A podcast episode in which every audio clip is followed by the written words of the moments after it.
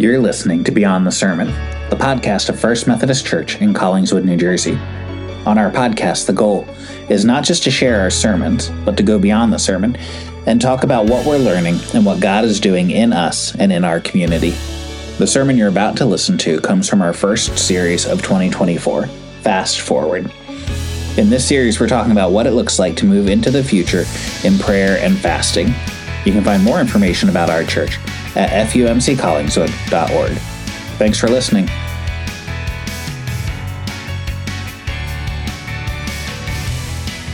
Uh, anyway, as I was thinking uh, this week about our continued uh, sermon series here in uh, January and February, Fast Forward, um, and we've been thinking about fasting and prayer and you know these, this idea of some of these spiritual disciplines.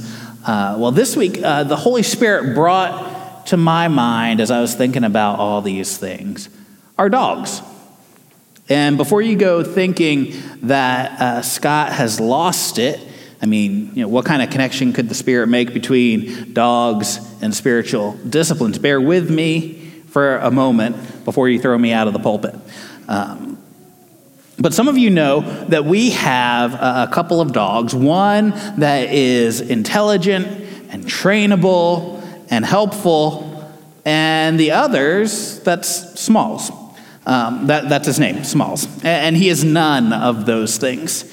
Uh, you know, Nia, she's a, a, big, beautiful black lab mix, and she loves to play fetch. She loves, uh, she's learned a number of tricks. She can do all those kind of things. We've even been able to train her uh, to pick things up off the floor uh, when Meg isn't able to. So, you know, we just tap on something on the floor, she picks it up, hands it up to you, and, and is, is happy. When we tell the boys it's time to go get in the car, she just goes, lays down in her kennel, waits for you to latch the gate, you know, getting the picture. She's a, she's a good dog. Uh, Smalls, on the other hand, is a beagle. And it's not necessarily that Nia is smart and Smalls isn't. Uh, the biggest difference between Nia and Smalls is their motivation. You see, Nia wants nothing more than to make people happy. She wants to receive the praise and affection and approval. And Smalls, he just wants food all the time. So Nia does what people want her to do because the relationship matters for her, right? That's primary for her. She wants to make us happy. But Smalls is going to do what Smalls wants to do, uh, unless he can see a benefit for himself of doing what someone else wants him to do, namely in the form of a treat. Um, and so, as I'm standing there in, in the kitchen of the parsonage, there, thinking about the differences between our two dogs and their motivations, the Spirit said to me, This is the difference between people, too. And something clicked in my mind. This is a picture of the different ways that people approach fasting and prayer, spiritual disciplines. You know, many of us approach prayer and fasting in a transactional kind of way, often, right? As, as rituals we do when we see a direct benefit for ourselves, much like Smalls does. God, you got a treat in your hand for me? All right? Am, am I going to get what I want if I pray? What about if I add fasting? But what God wants is for us to see fasting and prayers not as a means of getting us what we want, but as the way that we deepen that relationship with Him.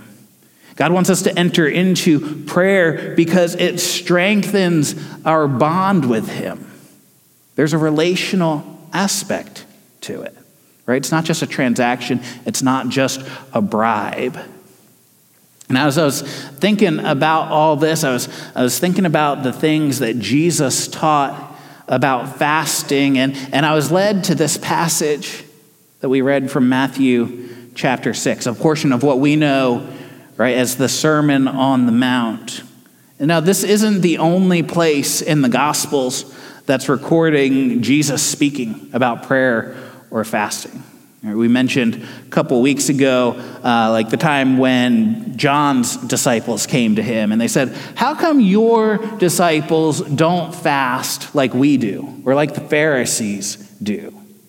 And Jesus gave them an answer. And there's other places where he talks about prayer and fasting as well. But this is one of the clearest times in the Gospels in which Jesus talks about prayer and fasting.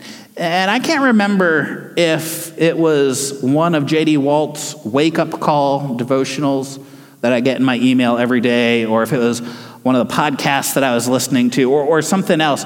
But the point is, the, the thought that I'm trying to make here is it's not original to me. I'm not trying to claim it as my own. But my attention was drawn to the context here in Matthew 6 of Jesus' teaching about fasting. And at first I was like, all right, yeah, it makes sense, right? Jesus talks about prayer and then he talks about fasting. We've been saying all through this series that fasting is bringing our physical bodies into alignment with our spirit, right, as unified beings. So there's a sense in which we're aligning all that we are in seeking God. But as I continued to look at Matthew 6, I began to see that, that for Jesus, just as much as fasting goes along with prayer, they both go along with giving. They, so the three of them together, there, there are three ways that Jesus says we practice righteousness. And so in Matthew chapter 6, verse 1, Jesus says, Be careful not to practice your righteousness in front of others, to be seen by them. If you do, you will have no reward from your Father in heaven. This is Jesus' main thesis statement in this section of the Sermon on the Mount, right? The discussion about giving and praying and fasting that comes afterwards, it all flows out of that idea. And it describes what it can look like to practice our righteousness. And there's a thread that flows all through the talking about giving and praying and fasting. And that thread is this do these things, practice these disciplines in such a way that God sees what you're doing, but other people don't. Right? Because when we do these practices for the sake of others and for them to see, all we're going to do is puff ourselves up. We're going to receive the reward of people thinking more highly of ourselves, uh, highly of us, and that's the end of it right? Instead, Jesus says our giving and our praying and our fasting should be things that are done privately, out of the sight of other people. As the, the famous quote goes, right? Character is what you do when no one is watching. So we've got all of this flowing out of, of verse 1. And then at the end of this passage, in, verses 19 to 21, we kind of get the other bookend for this teaching on prayer and fasting and giving. You could almost read right from verse 1 to 19 and, and 21 and without even missing a beat, right? And it would read like this Be careful not to practice your righteousness in front of others to be seen by them. If you do, you'll have no reward from your Father in heaven. Do not store up for yourselves treasures on earth, where moths and vermin destroy and where thieves break in and steal, but store up for yourselves treasures in heaven, where moth and vermin do not destroy, where thieves do not break in and steal. For where your treasure is, there your heart is. Right? And all the rest of the passage, verses 2 through 18, right? They exist within these brackets, within these bookends. And it's all about motivation. Who are we trying to impress? Are we seeking to deepen our relationship with God, or are we seeking to gain approval from other people? So that was the first thing that kind of stood out to me uh, as I was working through this passage this week. But the second thing that stood out to me as I looked at this passage was the way that all three of these actions that Jesus describes, right? Giving and praying and fasting, they express who we depend on. Right? Who do we look to to supply those needs? Do we look to God, dependence on Him, or are we depending on ourselves? And so when, when we look at each one, we can look at prayer as our dependence on God oriented toward God, right? That's how that dependence on God is worked out toward Him. As we look to God to meet our needs, and as we acknowledge that God is the source of every good thing, right? We seek Him in prayer, we go to Him in prayer. But giving is also an expression of our dependence on God, but it's oriented not toward God, but toward others, right? Recognizing that we've been blessed to be a blessing to others, and that what we have to give, we've been given by God. And then fasting is our dependence on God oriented inward, right? Toward ourselves as we acknowledge that as important as our physical needs are, our most significant need is our need for God. Right? That's what Jesus said when he was tempted in the wilderness, and the devil said, Turn those stones into bread. Jesus said, No. Man doesn't live on bread alone, but on every word that proceeds from the mouth of God. Or when he met with the woman, the Samaritan woman, at the well and then the disciples come back and, and they're like, Jesus, aren't you hungry? He said, I have food that you don't even understand. My food is to do the will of God. Right? And so our fasting acknowledges our dependence on God even more than our need for physical things. And so giving fasting and prayer. They're like the three legs of a stool that is depending on God, right? What happens, you all know, right? What happens when you get the legs of a stool out of balance? It gets wobbly, it gets wonky, right? It's hard to sit on that stool. You wouldn't even think about standing on it. And so these three legs support our stool, which is depending on God. So prayer should lead to fasting, right? As we bring our being into alignment. And fasting should lead to giving as we experience in a small way what it's like to be in need. We're more open to the needs of others. And then so our giving should then lead us back to more prayer as we bring those needs back to God and we give thanks to God for the things He's given to us. Right? It, it all works together, it all supports that same stool. When Jesus is talking here in Matthew, he talks about storing up treasures in heaven. Right? He, he said, Don't do these things for the sake of what you get on earth, but store up treasures in heaven. But when he's talking about that, he's not talking about heaven as this spiritual place up in the clouds in contrast to this physical earth that we live on now. See, all through his gospel, Matthew, because he's trying to be sensitive to his Jewish believers who he was originally writing for, right? He uses heaven and kingdom of heaven in place of saying God or kingdom of God, right? Because the Jews following the exile didn't write or speak the name of God out of concern. They were trying not to take the Lord's name in vain, right? That's one of the big ten, right? Don't take the Lord's name in vain. So they, they wouldn't even say it. They'd say the kingdom of heaven instead of the kingdom of God.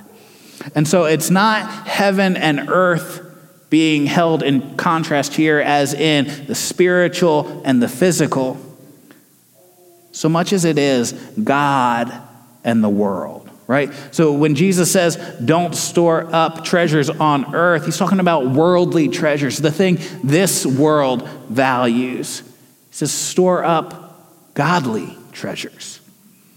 After all, we can't take the physical things with us when we die anyway. And it's not about getting bigger mansions or fancier crowns in heaven, it's about godliness and righteousness and a deeper relationship and intimacy with God in which we're shaped and transformed into his image. One caveat I want to make this morning in the midst of this conversation about this passage in Matthew 6 has to do with this idea of, of secrecy that Jesus is introducing to the conversation about these righteous practices, right? These spiritual disciplines. Is Jesus saying that we should only ever do these things secretly or in private? What do you think? I don't think so. I hope not, right? Because I already led us in prayer this morning. And, and you all have already given as part of your worship here in front of everyone. So I think there are times when it's appropriate to pray in public or to give as part of our service of worship, or, or even as we've talked about in this series, to call for a corporate fast in the face of a crisis where we all come together to seek God. So, then how do we reconcile that reality with a simple reading of Jesus' words here? Right? Because he says, when you pray, go in your closet Close the door. When you're fasting, don't let it look like you're fasting. How do we hold those two things in tension? How do we reconcile them? I don't think you'll be surprised by now to hear this, but I believe it's a matter of motivation. Right? It's a matter of intention. Jesus said, Don't stand on the street corners and pray in a loud voice so that others see you and hear you and hear how great of a prayer you are. He didn't say, Don't ever pray in public, right? It's the motive, it's the intention. Am I doing it in such a way that attracts attention to myself? Or am I leading others in a prayer to which they can join their hearts? Am I modeling what it looks like to develop a conversational intimacy with God? That's a different motivation. That's the heart of what God of what Jesus is trying to get to in this part of the Sermon on the Mount. Say, these things we do, our, our prayers, our fasting, our giving, it's not just a matter of whether we do them, it matters why we do them. And the reason we do them is to be drawn deeper into that relationship with God. And so this morning, as part of our service, we have the opportunity as we come to the Lord's table this morning to respond to the grace that God has poured out to us, to receive this means of grace into our lives again. And I want to invite you this morning, as we prepare ourselves to come before the Lord, as we prepare to come to the table, I want to invite you to ask God to reveal what those motives are in your heart when it comes to things like prayer and fasting, other spiritual disciplines? Are they just empty rituals for you? Things that you feel obligated to do to try to get a treat? Or are they the avenues, the means through which you're being drawn closer to God, the ways your relationship with God is becoming more real and more life giving? Would you ask God this morning? Is there a leg of your stool that's a little out of balance? That needs to come into alignment? Would you ask Jesus to speak to your heart this morning about those areas of your life and call you to the next step of your journey of trusting in Him? so that you can become the kind of person who hungers and thirsts, not just for physical food, but for righteousness. The kind of person who seeks first the kingdom of God and his righteousness, trusting that when we do, all that other stuff will fall into its proper perspective, and God will take care of the rest.